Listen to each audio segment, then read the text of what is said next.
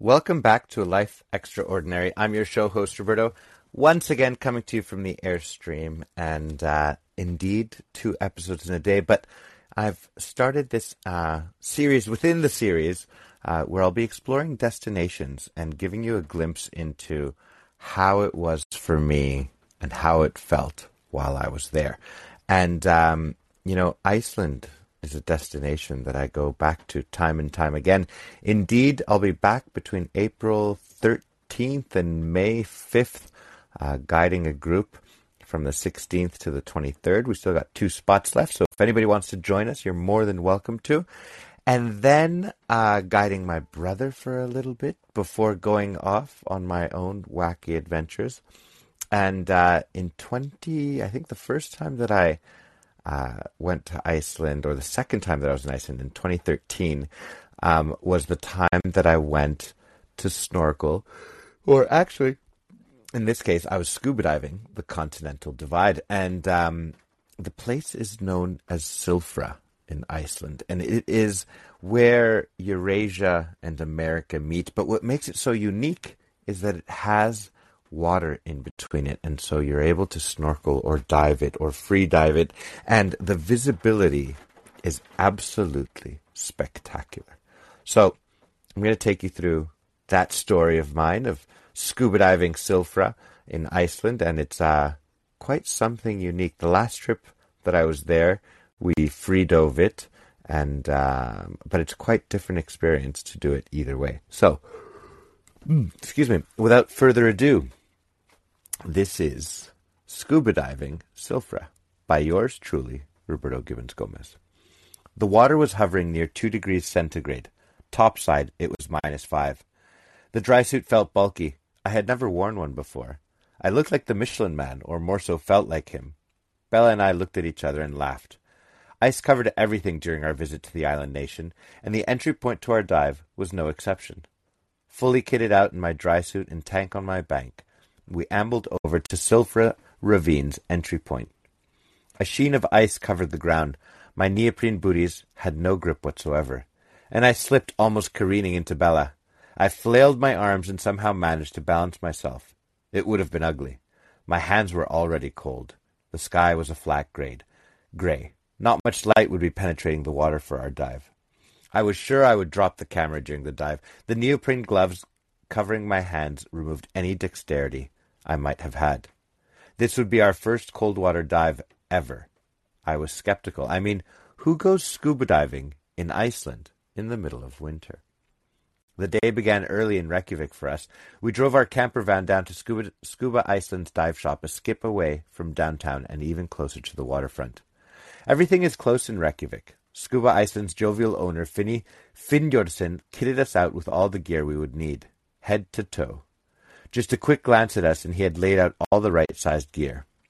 Epic photos of divers exploring the Continental Divide plastered his office and dive shop. It just got us more excited.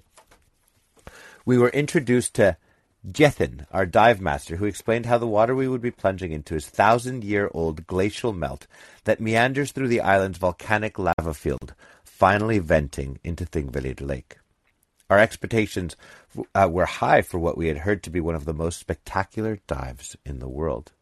We would literally be scuba diving in between the continental divide where the American and Eurasian plates meet. Pretty amazing to conceptualize it. Every year, the continental plates patiently drift away from each other by two centimeters, increasing the rift between Eurasia and America. Every decade or so, the strain of this minuscule yet colossal movement quakes the ground. The last earthquake was in 2004 and measured 5.4 on the Richter scale. You don't want to be diving into this ravine during a quake. Bella jumped in first and I followed. We felt surprisingly warm in our dry suits. I reminded myself not to pee. a scuba dry suit is not like a wetsuit. We adjusted our masks on and Jithin's instructions began to descend into Silfra. My near slip, the cold weather, the grey skies, all dissipated instantly when I began to descend through what's known as the hall, feeling like a veritable Jacques Cousteau. Hues of green and blue and grey melded into a visual parade. On either side of us, the ancient volcanic walls and carelessly strewn boulders told of creation. We could see everything, close and far as the visibility reached the end of our sight.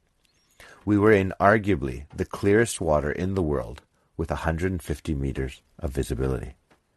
The water inside the rift and lake takes between 30 and 100 days to reach Thingvellir Lake.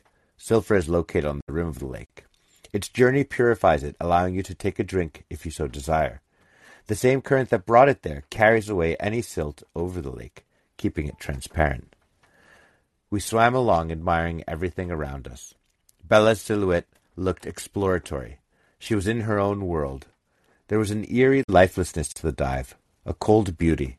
What began as narrow fissure widened out, and after swimming over some shallows, we entered the cathedral.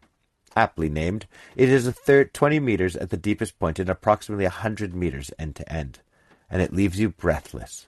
A spectrum of blues and greens surrounds you, envelops you. Not hard to see why so many refer to it as one of the top three cold water dives in the world. The feeling was visceral and otherworldly, and the photos do it little justice. Soon afterwards, we emerged from the bright pastel waters over on the far banks. The sky was still blanketed in gray. From topside, the pastel colors disappeared, an underwater memory. The crisp air reminded us it's no fun to be wet in the cold. We headed back to the van to change tanks, have a bite, and some delicious hot chocolate. Best of all, when the hot chocolate ended, we went right back to do it all over again. This is uh, definitely one of the coolest dives I've ever done. You know, I have dry suit dove since then, but being in between the continental divide has something just so uniquely special. And uh, it left me in absolute awe. So, uh, so next time you're in Iceland, this is a must do. Scuba diving, Silfra, the continental divide. You don't need any skills. You don't have to be a high to be a highly certified diver. Regular certification only if you're diving, but you can also snorkel it or um, uh, what's it called, free dive it as well.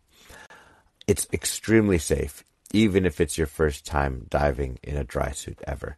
The temperature range in Iceland varies very little from summer to winter, so diving with Scuba Iceland is a year round activity. So there you go. There is my quick trip into uh, diving between the continental divide. I'm delighted that you've joined me tonight, and if you do make it to Iceland, don't forget to put Silfra on your list because it's definitely worth the visit. See you next time. I'm Roberto. Good night.